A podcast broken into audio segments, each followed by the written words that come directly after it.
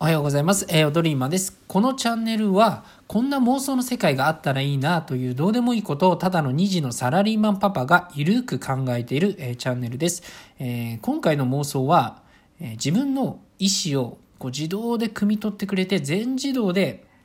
散発してくれる機会があったらいいなっていうのをなんかですね妄想してみました。でというのもですね、えっと、忘れもしない私があの高校3年生の時ですねちょうどテニス部であのテニス部の部活が最後の大会が終わりました終わった時ぐらいの話なんですけれども、えー、ちょっと、えー、事故でですねあの坊主になってしまったんですね。えー、っていういきさつがですねあの高校のそのテニス部の友達がですねある日あの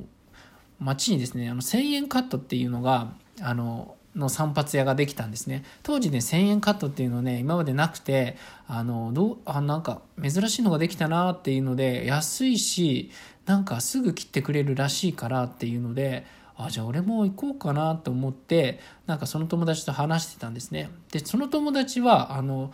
俺ねあのちょっと一回でいいから坊主してみようかなと思ってって言ってあのなんか坊主にねしに行きたいっていうことだったんですよ。で、私は、あの、もちろんそんな坊主にする気はなくて、あの、ちょっとね、髪が伸びてきたんで、まあ少し短く切ろうかなっていうのを思って、まあ一緒についていったんですね。で、あの、まあまず、散髪屋にその友達が呼ばれまして、で、店員さんに呼ばれて、あの、今日ちょっと坊主にしたいって言って、あの、3、3ミリ、3ミリの坊主でお願いしますって言って、こうバリカンでですね、あっという間にガーガーっつって坊主に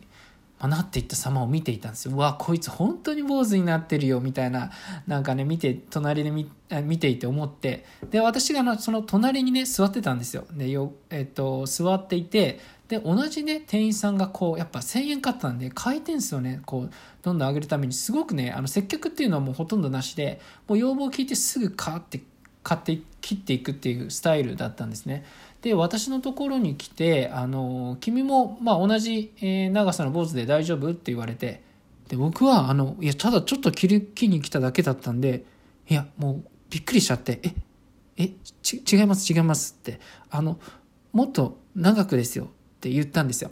ああ、はい、分かった分かった。つって、バリカンも右手に持ってたんですよね。で、そのバリカンが一気にガーって真ん中に入ってったんですよ。で、この入ってった瞬間に、え、ちょっと待ってくださいって言ったんですよ。だけど、もう真ん中に入っちゃったんですよ。バリカンが。で、あの、真ん中入って中心ぐらいまで行っちゃってたんですね。でも、どうしようもないじゃないですか。で、え、何？なんか違うの？って言われたんですけど、いや、大丈夫ですって言って、あの、そのまま坊主になってしまったっていう、あの、店員さんと私のあの意思の疎通が取れなかったっていうあの事故があったんですね。いやもうなんかね、本当に髪を切られてる時にちょっと涙が出そうになって必死にこらえていたのって、あれがもう最初で最後でしたね。で、結果ですね、私はあの友達よりも長くですよって言ったのは、えっと、友達が3ミリだったんですけど、私は6ミリの坊主になりました。そう。まあ、ちょっと長くはしてくれたんですね。だけどやっぱり、なんだろうな、ちゃんとね、こう、自分の意思を伝えるっていうのは大事だなって思った高校3年生の夏でした。っていうお話でした。あの、でですね、あの、その後もすごい大変なんですよ。一回坊主になってしまうと。まずですね、それで家に帰るわけですよ。でね、うちの母がね、一番びっくりして、だって私坊主にするなんて一言も言ってないで家出てますから、で、家に帰ってきて私がこう坊主なわけですよ。つって、え？あんたどうしたの？って言われて、で、僕はもう何も言わずに自分の部屋に駆け、かけていって、もうあの、布団の中で泣きましたね。いや、あれはね、本当に悲しい、悲しいのかな。今で思い、振り返ると、まあ、あの、なかなかいい、あの、話題になったからいいかなとは思うんですけれども、で、その後ですね、学校に行ってもね、かなりからかわれたんですよ。だってですよ、高校3年生部活が終わったのにもかかわらずそのタイミングで坊主にするって意味が分かんないんですよね。あの部活にこうこれから頑張るぞで最後の大会俺坊主でやっていくぞっていうだったらまだわかるんですけどもう部活終わってるけどなんかこいつこのタイミングで坊主にしたぞみたいな感じですよね。であのそこでね分かったのがまあまあ、良かったことなのかな。まあ、坊主にしてですね、私、かなりですね、あの、丸い、本当に丸い、あの、頭をしていたっていうのが分かったんですね。えっと、なんかいろいろなこうね、形があるじゃないですか、頭のね。本当にね、うん、声援、声援って言っていいかな、もう本当に丸だったんですね。だからね、なんか、あの、ちょっとこう、伸びてくるとですね、あの坊主ってそっからが手入れがまた大変で少しずつねカットとかしなきゃしてもらわないとねあの何て言うのかな。均一に丸く伸びてくるとですねヘルメットをかぶってるように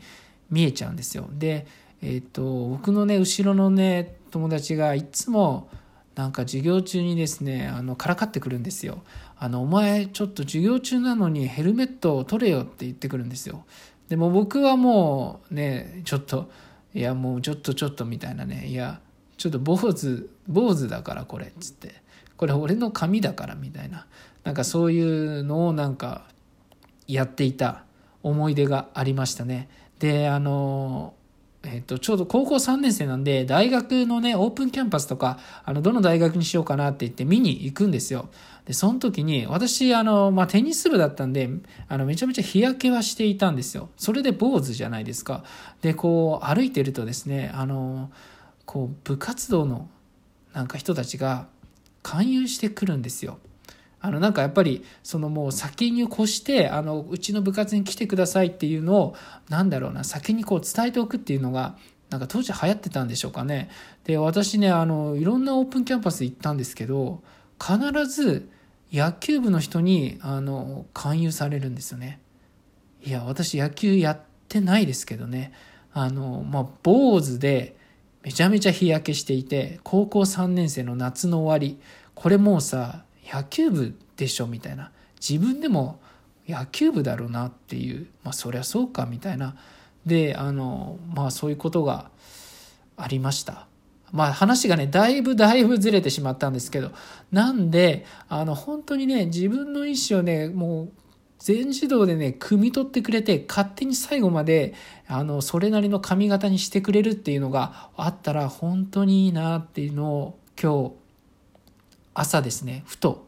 思いました。でね、あの調べたんですよ。全自動で散髪してくれるっていうのを、実はもうあるんじゃないかって技術的に。そしたらですね、なんとありました。これはですね、2020年7月頃かな、YouTube でですね、配信されているんですけど、ちょっと国がわからないんですが、スタッフメイドヒアーさんっていう、の海外の YouTube チャンネルをやってる方ですね。この人が全自動で自分の髪を切ってくれるロボットを自力で開発して、あの、YouTube 上に配信してるんですね。これ本当にね、すごいですね。えっ、と、アーム型のロボットで、そのアームの先には、えっと、紙を押さえる、えー、シリコン型の、えっと、挟むやつと、あと、ハサミがついていて、それでも全自動で切ってくれん。で、これの何がすごいかっていうと、最初にですね、自分が切りたい髪型のサンプルがね、いっぱいあるんですよ。それをこう選んで、選んだら、あとは、えっと、勝手に切ってくれるんですね。で、あの、人それぞれ頭の形とか髪の長さ違うんですよね。だから最初に、えっ、ー、と、スキャンするらしいですね。で、スキャンして、あの、もう完全にこう頭の形とかを機械がインプットして、あの、誤作動がないように、あの、最後まで切り上げるっていう。で、見事に、えっ、ー、と、刈り終わった後に、すごくね、髪型が、あの、ちょっと切ったとかいうレベルじゃなくて、本当に髪型がね、変わっていて、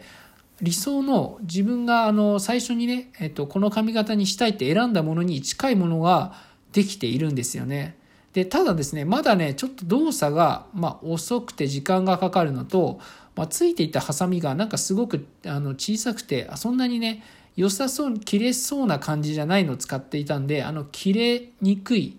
感じでしたね。いや、でもすごいですね。こういう技術がね、もうすでにあるんですね。だから、うん、なんだろう。将来ですね、私のような、その、誤って坊主になってしまうっていうことが、あの、もしかしたら、えっ、ー、と、なくなる時代が来るのかもしれませんね。えー、ということで、えー、今回の妄想は、え自分の意思を、え汲み取ってくれて全自動で最後まで自動で、え髪を切ってくれる機会があったらいいなっ